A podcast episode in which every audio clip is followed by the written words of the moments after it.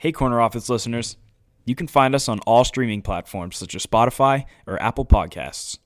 Also, make sure to check out our Instagram at The Corner Office Pod. Now enjoy this episode.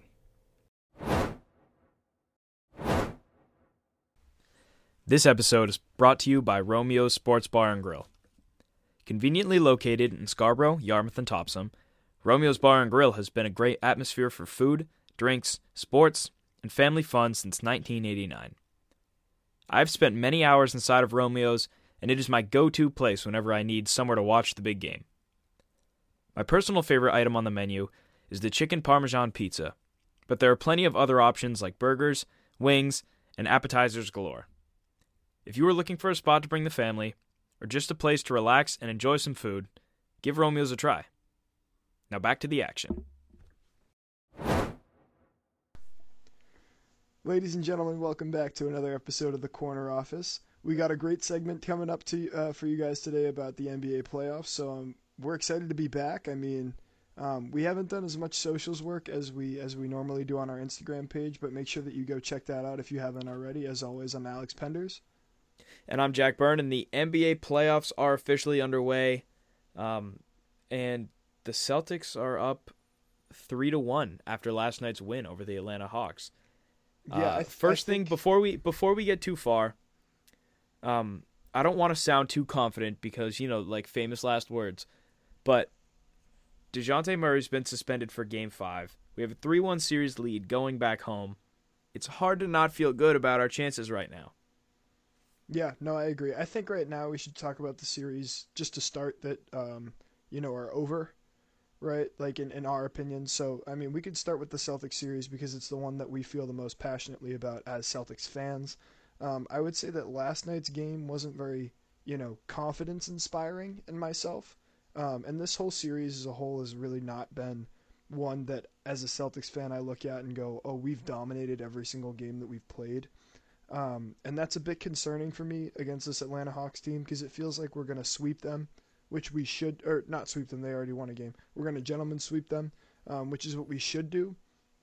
But I don't know if you remember when we swept the Indiana Pacers in maybe twenty nineteen, I think, or twenty-one. It was the bubble year? Was it the bubble year? I don't think it was. Because T J Warren was, was before going the off. bubble. Before the bubble. I think it was twenty nineteen. No, T J Warren T J Warren was going off in the bubble. That's what I'm saying, yeah. But T J Warren wasn't going off against the Celtics. All right, so I think that it was twenty nineteen. Okay, either way, as a Celtics fan, you look at that series and you go, oh, they swept them, but, like, every game was a close game. And then that was kind of a massive disappointment for us. So, like, I'm a bit worried um, about going into the next round, but I think that the Celtics will get this one done at the crib, at T D Garden.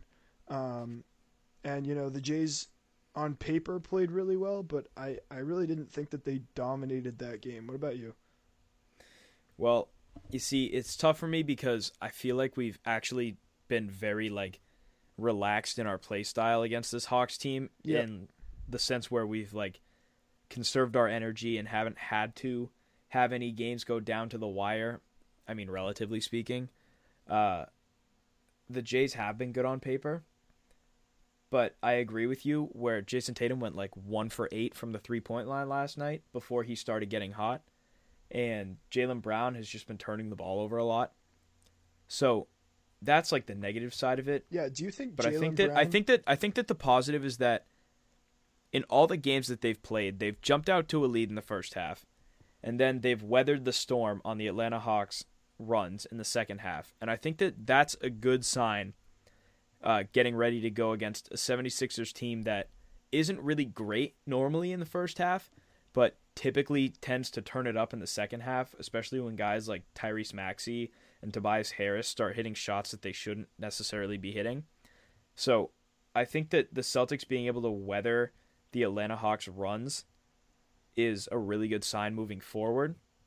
But I agree that they have not been, like, confidence inspiring in the first series so far.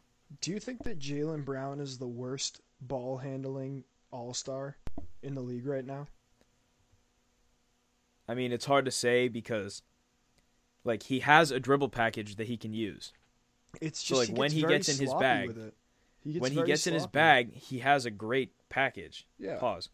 But when he's when he's turning the ball over, I mean, he's definitely up there. Like he Yeah. And no, there's some bad ones. The worst part about Jaylen Brown for me is his free throw form. He always mm. looks like he's pushing the ball on the free throw line, and I just get so scared when he's up there, especially when the game's on the line. Yeah, and he took the mask off, and that was, yeah. like, the coolest thing in the world. I he agree. looked so badass with that mask, and now he just, like, isn't as cool, in my yeah, opinion. Yeah, I, I, don't, I don't disagree with any of that. I think that, you know, I mean, even in game one where uh, we saw the Celtics go out and dominate, get a thirty-point first half, and then they almost gave that lead up. You know, like, as a Celtics fan, like, we've been one of the worst teams in the league at holding a lead since I was, like, twelve years old. You know what I mean? Like, we cannot hold a lead to save our lives sometimes, and that really concerns me when we're going to be playing teams where we're going to need to be putting games away. Um, but either way, in my opinion, this series ends tomorrow night at the crib, at the Boston Garden, and if it doesn't without DeJounte Murray, I start to get a little bit I start to get a little bit nervous about Game Six going back to Atlanta. So, here's like my question. I don't want to get ahead of myself moving forward, but let's say hypothetically the Celtics do finish it off tomorrow night. Is there anyone who has a tougher road to the finals than the than the it's either the Celtics or the seventy-sixers have the toughest road to the finals? Because we have to play each other, which is probably going to be a seven-game series if we're honest. And then yeah. we have to play the winner of the Bucks series, which will be the Bucks. And then we have to get to the finals. And it's just like I keep harping on this point that we just ran out of gas last year and didn't mm-hmm. like we're just too tired in the finals because we had these gruesome series that we had to get through. And I mean, I just feel that way with the Eastern Conference every year. It's just such a grind and such a gauntlet to get to that final that once yeah. we're there, once whatever team comes out of the East is there, it's going to be a struggle to get over the hump. So I think that that scares me just a little bit, and it should scare Philadelphia fans too, but all that has to start with getting through the Hawks tomorrow night. Well, I mean, it shouldn't it shouldn't um concern them too much because they just took care of the Nets in four.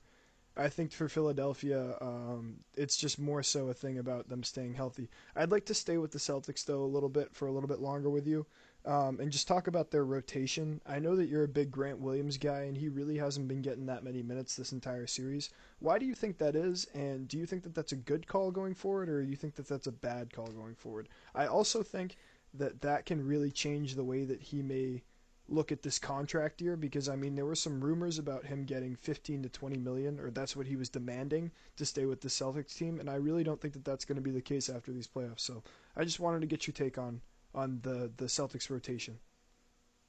Well, I I think that Grant does not match up well with this Hawks team. If you look yeah. at their bigs, he's not tall enough to play against Capella, and I'm going to botch this name, but is it a Okongwu? Yeah, Onyeka Okongwu. Okongwu?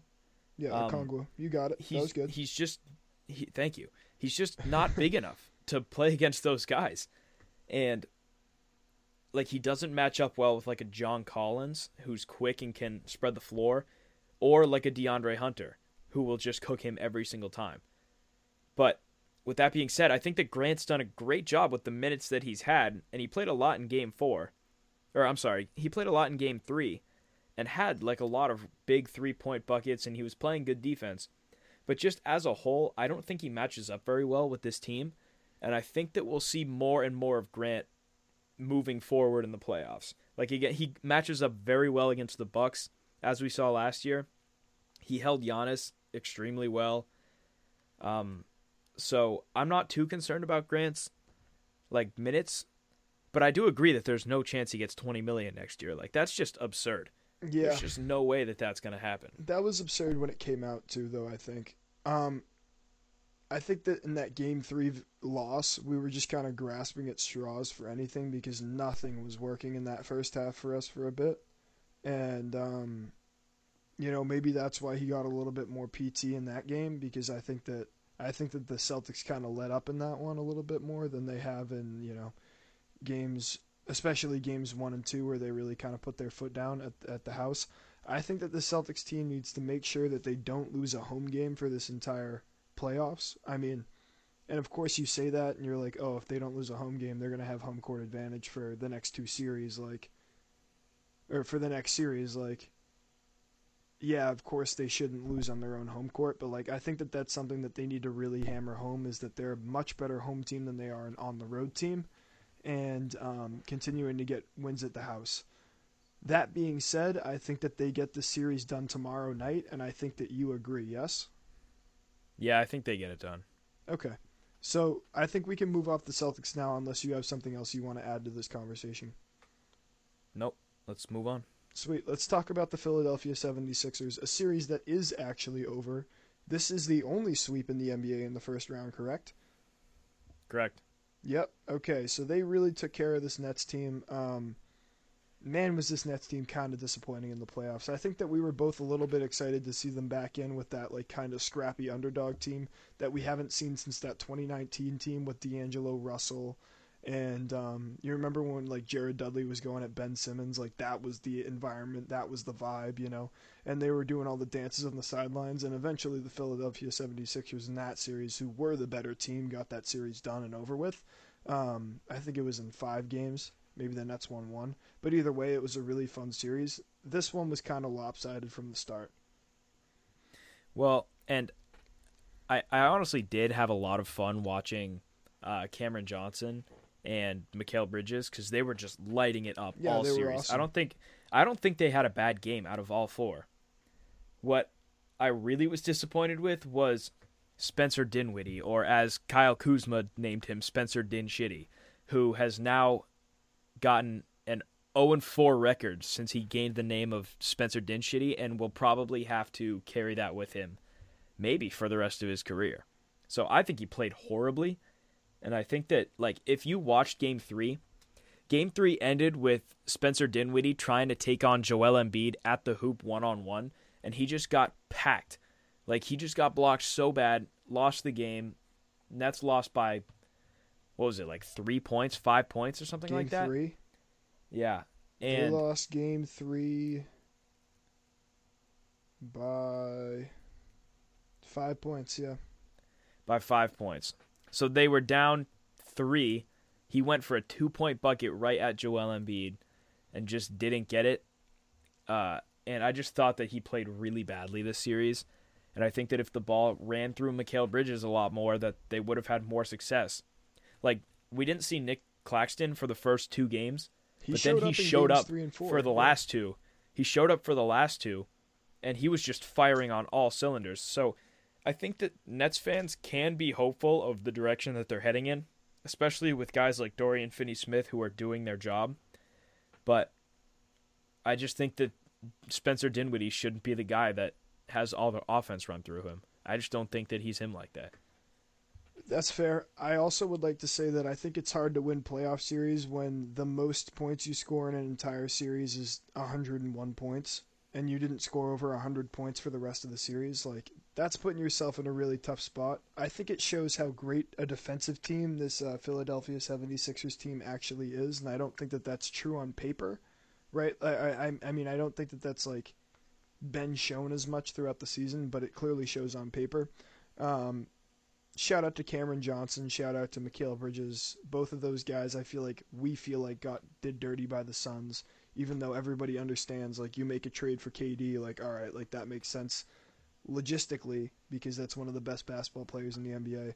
But, I mean, as a Cameron Johnson and as a Mikal Bridges fan of that Suns team, that team that made a run a couple of years back, um, you know, I feel bad for those two guys because they clearly wanted to still be Phoenix Suns. Um, but, I mean... Well, but if you watch them, if you watch them, they bonded super quickly with, like, Cam Thomas and Claxton yep. and all the guys that were there. And they've honestly bonded well with, like, Finney-Smith and Dinwiddie, who you wouldn't expect because they go seemingly against each other every single year. So yeah, I would say I, I would think say, that I think that they should be hopeful about the future. I, I like the direction they're heading in, I and I like the agree. fact that Bridges and Cam Johnson are both, like, excited to be like had they, because they undoubtedly have a bigger role in Brooklyn. Correct. And we saw that they are good enough to step into that role and take charge. Yes. But I do think that they miss being on the Phoenix Suns a little bit. Uh, but they are, I mean, it's good to see them passionate about the team that they're on. I would have both of those guys on my ballot for most improved players next year. If you're like doing a preseason ballot, I would go Mikal Bridges and Cam Johnson. I would watch both of those guys, put them on the watch list. Those two guys could definitely be uh, most improved player candidates come next year. Um, yeah, not much more to say about this series. As long as Joel Embiid is healthy, the 76ers team is lethal. Uh, Tyrese Maxey really played well. James Harden played really well. He's been passing the ball a lot better than I've ever seen him pass the ball. Um, I make I make no... No reservations about it. I did not like James Harden when he was a Houston Rocket, even though he was doing uh, some historic things. I just thought that he was a scorer and not somebody who could play in the playoffs. This year, he's try- kind of trying to uh, prove me wrong there, um, but I guess we'll we'll see more if he starts to choke when we get deeper into the playoff runs and he meets up with the Boston Celtics in the next round. Hopefully he does. Hopefully he does. As a Celtics fan, I would say hopefully he does as well. Um, another series in the East that in, that interests me right now, but probably won't soon, is the fact that Miami has a two one lead over the Bucks, but Giannis Antetokounmpo is back for the Bucks, which means to me, I think that they get this game, uh, they get this series done in six or seven games. I think this series will probably go seven games just because of how good this Miami Heat team can be in the playoffs. But with Giannis being back on the court, and the Heat having no real answer for him, I think that the Bucks will get this series done, even though it was and, an early scare. Well, playoff Jimmy has been out in full force. Gotta love Jimmy uh, Butler. So far. It's halftime right now in that game. As we're recording, the Bucks are up seven, and Jimmy Butler has twenty-seven, or I'm sorry, twenty-four first half points. Uh, the guy's just going off. He's putting the team on his back, as he always does, time and time again in the playoffs. With that being said, If I say if they don't win this game tonight and it's two two going back to Milwaukee, I think there's a chance that it gets done in six. Um, yeah, I but, think it's possible. I mean, I, I would I, love to see it go seven mm-hmm. just to tire this Bucks team out. Correct. I think that that's, that's the hope as, as another Eastern Conference team fan, is that you hope that this Bucks team gets a little bit more tired out going back to uh, – to Miami if they have to, if they go for that game six. Because this series is obviously going to have to go six games at least, which is exactly what you were looking for as a Celtics fan, right? Because, I mean, right. This Bucks team is scary. They're really good. They can, they're one of the best defensive teams in the league. Um, I, I worry about their offense sometimes, especially when Brooke Lopez isn't hitting threes, but he is right now. He is tonight. And, um, You know, yeah, Giannis is going to have a triple-double tonight. He's already he's at seventeen, six, and seven. So uh, watch out for that if any sports bettors had Giannis Giannis Antetokounmpo triple-double. Um, but I think that he's going to be throwing think... rebounds to himself at the end of the game. Okay, okay, okay. I think that we both think that um, the Bucks will get this series done, even though this Heat team did give them a run for their money. I would love to see the Heat take them out. And I think that they're playing tough enough right now where they can. Yeah. And people forget that sometimes the Bucks play better without Giannis and put up more I points. Don't think they do. So the fact that they were able, look, they I think they that game was proved that in game two. It was okay. a fluke game. That's why I said sometimes. I sometimes they, they okay. sometimes they score more points without Giannis. Sometimes because a lot of the time, hold on, let me finish. Yep. Because a lot of the time, all the offense goes through Giannis, and he doesn't spread the ball to wide open shooters and will take a double contested shot instead of that. And when he has an off night, The, like the ball could be spread around better in order to get other scorers involved. So sometimes the Bucks play better without Giannis. Okay, uh, I disagree. No team, no team can consistently uh, play better than they would uh, with the one of the best scorers in the entire league. So that's absolutely outlandish to say, but I mean they're a team like the Grizzlies who sometimes play better without Ja Morant. Yeah, let's like, not let's not rush into that. But I was going to mention that as well, is that um, we'll we'll talk about that with the Memphis Grizzlies when we get there. Let's move to the last series in the East, one that has really surprised me thus far. The Knicks are up three to one on the Cavaliers. Can can I get your take on that one? Well, I thought that the Cavs would have split uh, at the Mecca. I thought that they would have gone two two back to Cleveland. Uh, that's not happened, and the Knicks have looked really good. R J's yep. been playing really well. Jalen Brunson plays really well with his nineteen seventy-four style of basketball. Uh, Julius Randle has had a horrible series so far, and if he can play well while guys like Mitchell Robinson uh, and like Josh Hart are all playing at their maximum capacity, then they're going to be a pretty daunting team for the winner of the Bucks versus the Heat series. Um, and, I mean, Isaiah Hartenstein had like five blocks last game, and it was absolutely a legacy game for him. So they're, they've been a lot of fun to watch, and I hate to admit it because I hate the Knicks, but every time they're on in the playoffs at M S G, I turn the game on, and so far they haven't disappointed, and they've exceeded my expectations. Correct. I, I can't. I couldn't agree more. I'm disappointed that you didn't mention Jalen Brunson in that in that uh, rundown. I there. did. You did. You I said did. I said that Jalen Brunson has been tearing it up with his nineteen seventy-four style of basketball. Yeah, that's fair. I think that's true as well.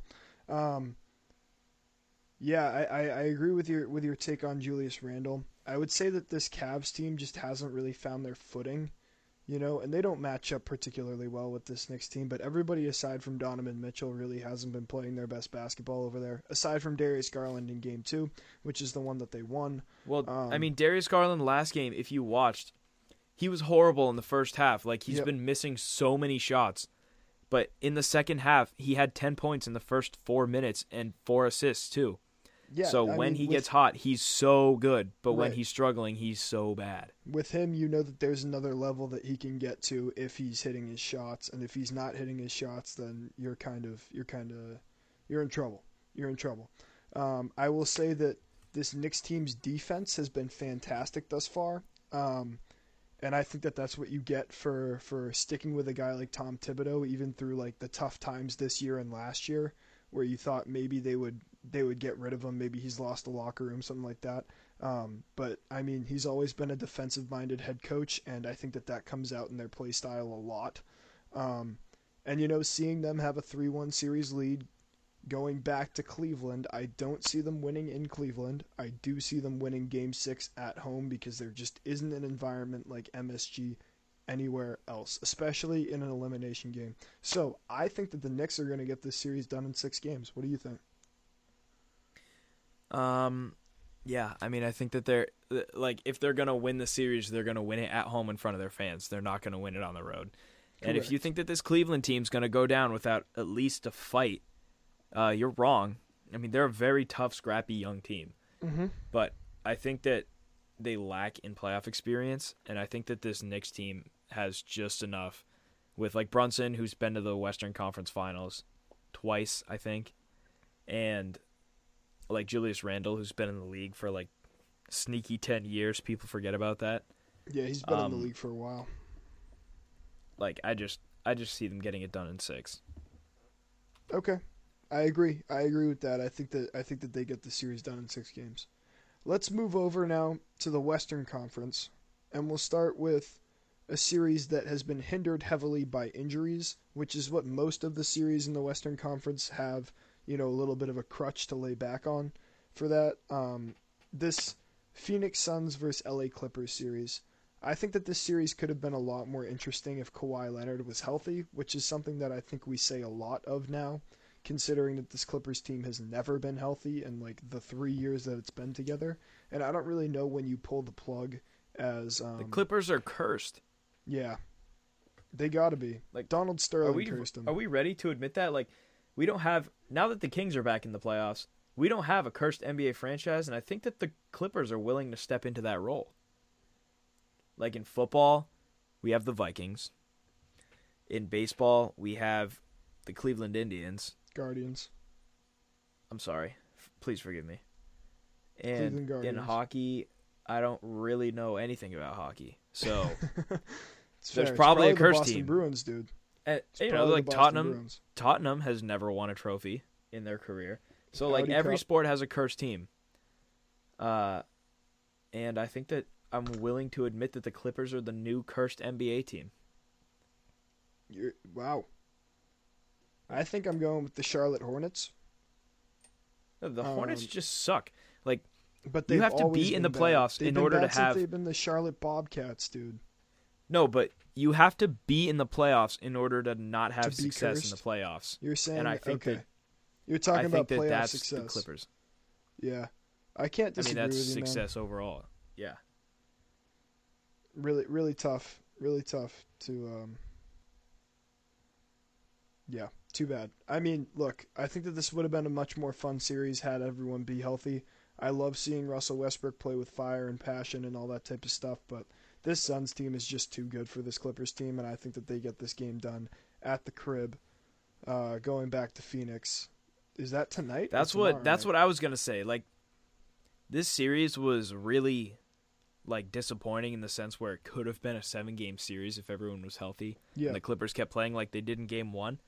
But this series did remind people that Russell Westbrook is still a very talented basketball player. Yeah, that he happy. actually was just a product of his environment in Los Angeles. And like we've been saying it, you and I have been saying that Russell Westbrook is not a bad player. People are just expecting too much of him with his age and the role that he's taking. And he has just exceeded the expectations of people who actually know ball. And it's yes. just fun to watch him getting excited and smiling and dunking on people on the court again. Like, he's just an athletic freak. And when he's happy, then he's an actually certified hooper. Agreed. Agreed. That that was a great take. That was a great take by you. Um, I love it when Russell Westbrook is playing this way. I love it when he's playing with this type of passion and this type of energy and all that type of stuff, which is what I just said. Uh, I'm now finding that I'm repeating myself a little bit, which is okay, um, because it's it's good to reiterate the fact that, you know, I think the league is better when Russell Westbrook is playing well. Um, but this Clippers team is going to have another season where they're going to have to go back to the drawing board and debate whether or not to blow this team up. Uh, pause. Our um, viewers are probably a little bored with this series now, so we should probably move on.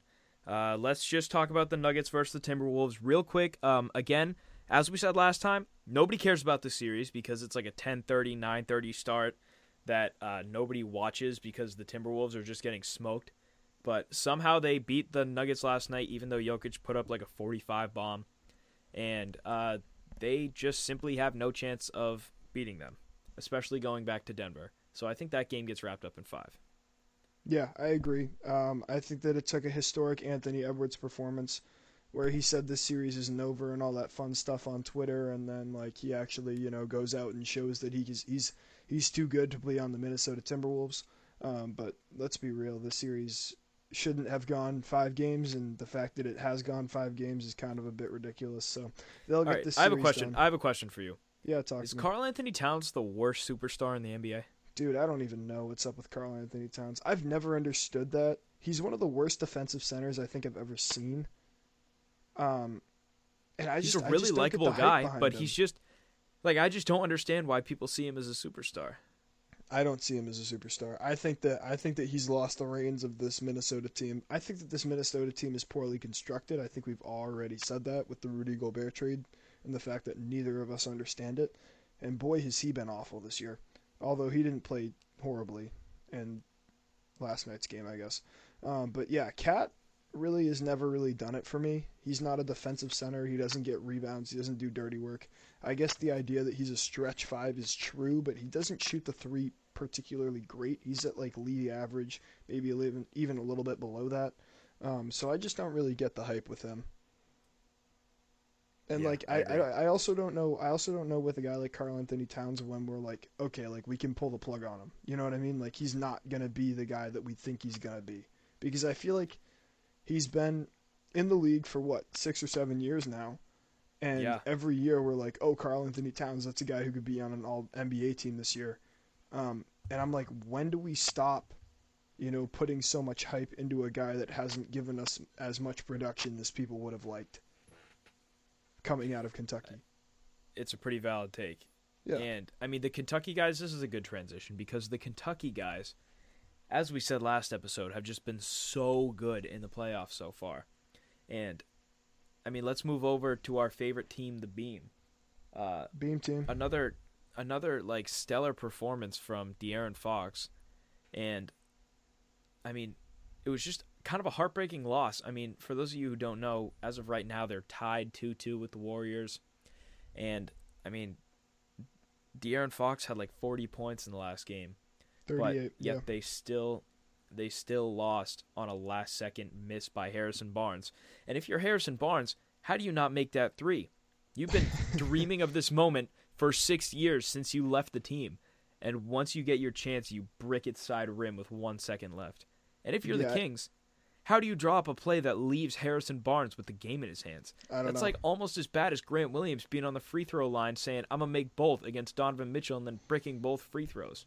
Yeah, I'm still mad know. about that. I don't know. I, I think that I think that um, the Kings getting Keegan Murray to start to shoot the ball well again is a good sign for them. Um, I don't understand why Kevin Huerter isn't on the floor in that last second possession. Did they have a timeout before that? Did they call a timeout or did they not? They used they used both to advance the ball. Okay, so I so, would have yeah, put, it was out of a timeout. I would have put Kevin Huerter in there, I think, and I also, if I'm De'Aaron Fox, I'm throwing the ball to uh, to Malik Monk, who was also open on the other wing, to knock down that J. But I mean, to be honest with you, you didn't need a three, so I don't know why they wasted so much time trying to like draw a double. I think they wanted De'Aaron Fox to take the shot, and then he didn't. Right, I think. Well, that like, just well, he couldn't take him. the shot because they shut him off both ways. Yeah, because he got doubled. He got. In doubled my opinion, ways. what they should have done is dump the ball to Sabonis, who was eating on pause, eating on Kevon Looney all game, and like just kept scoring tough buckets against him. All they needed was a two, or to yeah. go to the free throw line. So the no, fact that they're spacing the floor and taking shots anyways is, I don't know. I was just disappointed in the end of that game because I was so excited to see them hit like a game-winning shot in the Oracle Arena, as we call it here. Um, and instead, I had to see Steph Curry getting all corny and, like, celebrating. And the post, the woman who was interviewing after the game, like, was clearly crushing on him. Like, and it was just pretty frustrating, dude. I'm not going to lie. Yeah. Having that series at three one as a Sacramento Kings fan. Going, going back, back to, to Sacramento. That would have been a dream scenario, but I guess the fact that they can't steal a game is too bad. Um, I think the winner. It's hard of game to do three, against that team. I agree. I agree. Which is why you had to take you, why you had to hit that shot. In my opinion, you had to hit it. You know, you had the Warriors on the ropes there.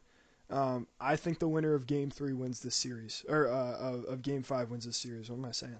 I think the winner of Game Five wins this series. Because if the Warriors can prove, if the Warriors can get it done in the Kings' house, then they're gonna win at Oracle, in my opinion. If the Warriors have a three two lead going back home, they're not gonna lose that game. Right. That's what I'm saying. No chance. That's what I'm saying. So I, I think this game comes down to, to tomorrow night. Um, another disappointing thing about that is De'Aaron Fox has fractured his finger. It's just like the tip of his that. finger, though. I know. So he's going to play through it, I'm sure, because he's a baller, and that's what ballers do. Um, but another bailout win for the Warriors? Question mark? Question mark? Was that a Woj bomb? Was that a Woj bomb? Yeah. What? The, the finger De'Aaron Fox thing? Broke his finger? It wasn't yeah. a break. It was, yeah, Woj bomb. Was it, was it, basically what I'm asking was, was it a Shams tweet or was it a Woj bomb? It was a Woj bomb. And are you a Shams guy or a Woj guy? I'm a Woj guy. Yeah, I'm a Woj guy, too. I don't like Shams at all. Shams started the hashtag lunch craze. Do you remember that? No, what? All right, never mind. Never mind. All right, let's move on to our last two series, right? We have two left? or No, we have one left. What's the last series? Grizzlies-Lakers. Yep. So, um... a lot of antics happened in the last game. I won't lie. This has been a fun series. I personally didn't expect the Lakers to have a two one lead going into game four at home. So, I mean, call that what you will. Yeah, uh, must-win game tonight ja, for, the, for the Grizzlies. Ja is back on the floor. The Grizzlies put up the second least amount of points ever in the first quarter of a playoff game with nine. And, I mean, what is that? A twenty-six point lead after the first quarter is just insurmountable. Like, you can't Correct. come back from that in a playoff game. Did you watch that game? So if they can not go down twenty... No, I didn't watch that game. Okay. Just um, keep going. Keep so going. I am Sorry. just kind of giving my blind take on this, but... No, it's fine. Going down twenty-six in a playoff game is never going to result in a win. However, if you have Ja Morant on the floor, if you don't go down twenty-six in the first quarter, there's always a chance that you can win. Yeah. So, I mean, I, I, I don't think... think that the Grizzlies are out of this series at all. I just think that they have to pull it together if they want to stay in the playoffs.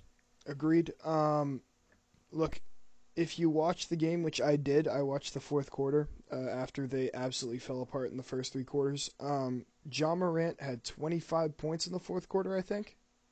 If I'm, if I'm, if my memory Something recalls, like twenty-five, twenty-six points. He had twenty-two straight at one point, and then he assisted the other point. I think he assisted all the other points for the rest of the quarter, um, because I think Desmond Bain had a three or something like that, which is just insane. So he got the game back to like ten points, which is something that I think that only a few players in the N B A would have the fight to do. Um, so I, I never doubt this Grizzlies team. I never doubt the fact that they that they want to win every game that they play. I think that Dillon Brooks needs to learn his role a little bit more. Um, it's been clear that I'm I'm a Dillon Brooks guy. You know, I've never been against Dillon Brooks, and um, you know, so like I, I'm a, I'm a fan of Dillon Brooks. I like the antics that he does. I like the fact that he's the new LeBron instigator. I think that that's all well and good, um, but you, you gotta you gotta back it up with not shooting Th- three for thirteen from the field. You know what I mean? Like, help your team. Well, you know what I like bit. about Dillon Brooks? People are hating on him too much uh, for this ejection. Like, he just, in my mind, that just didn't deserve an ejection. And in my mind, he doesn't really have the reputation uh, in order to get ejected like that in game. But I think that he's slowly starting to build his reputation and that he is the next villain of the N B A. He is yep. the next Draymond Green. And this is just one of the like one of the actions that's going to get him to be hated by the entire N B A if he's not already. And I kind of like it. I, I kind of like the fact that I'm he hit fan. LeBron. I'm like, and he was hitting for the ball. Look, I'm I'm thinking that he was aiming for the belly button and just missed a little bit. Um, oh, you think he meant? It's to kind hit of him? a funny, kind of funny coincidence that you know he hit him where he did in the midsection. Um. But I just kind of like the fact that everybody gets mad about the like most minute things. It's like when people get mad at Patrick Beverley. Like, you can't get mad at a guy because he's going like three for nineteen on the floor and just running his mouth. Like, you're just letting him win, which I think, I think is hilarious. Can, yeah, I think you can exactly do that, which is what people continue to do. But as you said, like, the only reason that he gets away with that type of stuff is because people... People enable him to do that by getting upset about it. So I, I'm, yeah. I'm a. I, and, hope I mean, this... if I was in his position, I would just keep making people upset because every team yeah. that goes somewhere needs a guy like that, and like he Correct. does show hard on the floor. Like he's Correct. always diving around. He's a like a, you know, he's a hardworking player. Um, yeah, we we but if in he no just, like, way shoot more consistently, then he's going to be like a very crucial part of that Grizzlies team. Right. We by no means over here at the corner office do not like um, Dillon Brooks, right? We're both, I think we're both Brooks heads a little bit. I think you're coming around a little bit, even though you weren't really on that to, to start. You're starting to come around. I, okay. I used to really hate him, but I like the fact that people are getting really mad at things that they shouldn't be mad about. Yeah, so that's fair. Um... All right, and we are back with our microscope of the week. Alex, I don't know about you, but I have been missing the N F L season uh, more than I thought I would. But one guy who I don't miss seeing on the field is Aaron Rodgers, and we are big Aaron Rodgers haters on this podcast. If you remember listening to episode two, if you've been around with us for that long, you remember just how much we don't like Aaron Rodgers.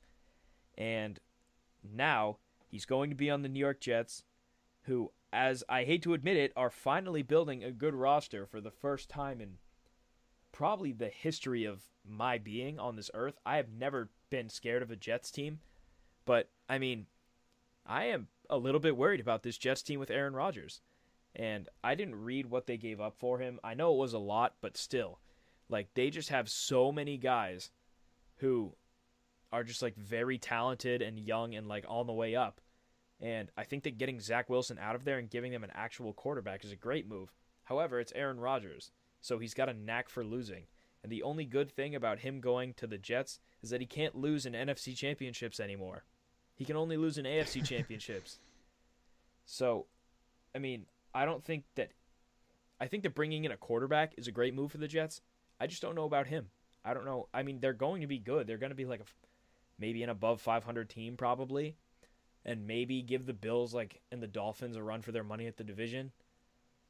But like, I just don't see them going further than like the wild card of the divisional round in the playoffs with this quarterback and like this young team. So I don't know. That's my two cents on it.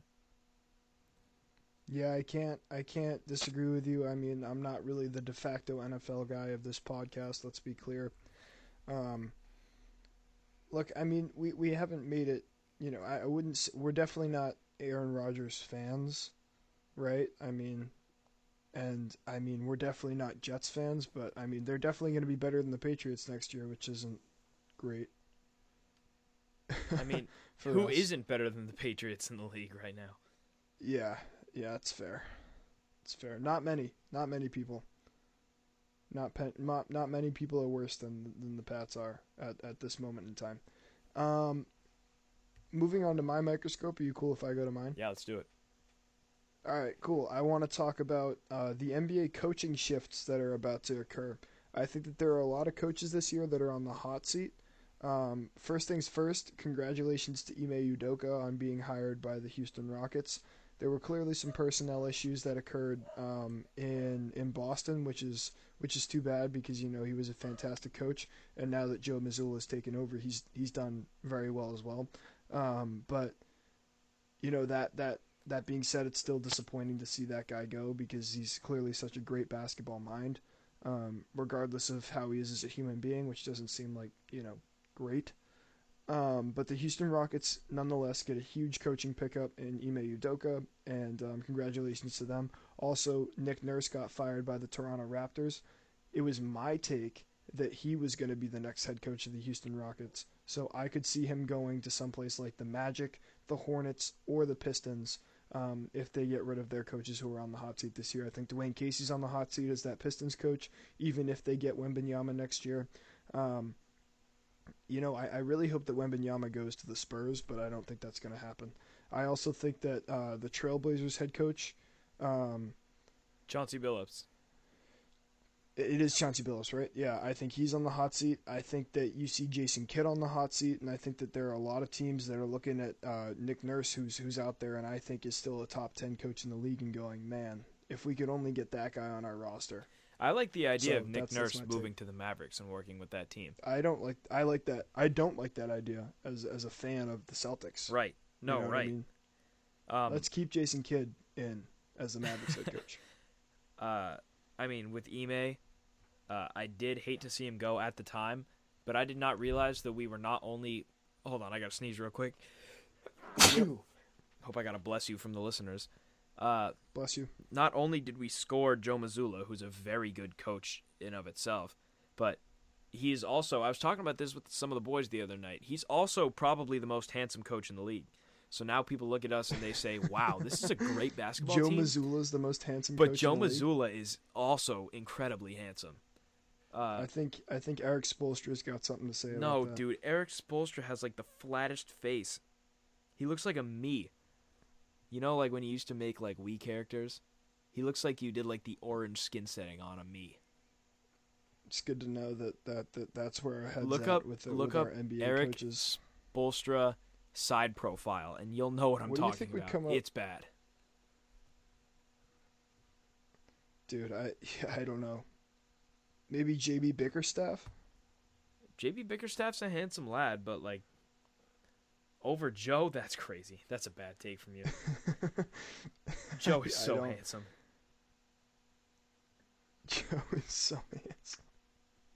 Okay, good to know that's where your head's at. Um, I would throw. I would throw. I mean, I guess Steve Nash is out of the league now, so I'd throw Steve Kerr in there too. No, but... dude. Do you remember who we're talking about, bro? Joe Mazzulla. He's so handsome. Yeah. No I know homo. Joe Mazzulla. I know who Joe Mazzulla is. Yeah. Anyways, I um, don't see it, Nick Nurse, but, uh, I right. like the fact that he's not coaching anywhere because I um, think that he's a really good coach and can lead any team to a playoff run. With that being said, I don't know who is going to take over that Raptors locker room because reports have come out that they are a tragedy right Abysmal. Now. Yeah. I mean, you know more about that not than good. I do, so... Yeah, I know about the same amount of tweets as you do, so it sounds like it's it's pretty ugly over there. There were issues about ball movement. Uh, Scotty Barnes was really mad about that a couple of weeks ago. Um, and yeah, I don't I don't know if that's really an attractive coaching destination for a bunch of for for a head coach right now, because they are kind of a middling team right now. Uh, and Nick Nurse definitely lost the locker room, which is why he's mutually parted ways with the Raptors. And um, yeah, I'm excited to see where that goes. I really am. All right, well, I mean, that that's our Microscope of the Week. That'll wrap up the episode right there. Um, as always, thank you for listening. And I'm Jack Byrne. And I'm Alex Penders. Corner three. Corner three.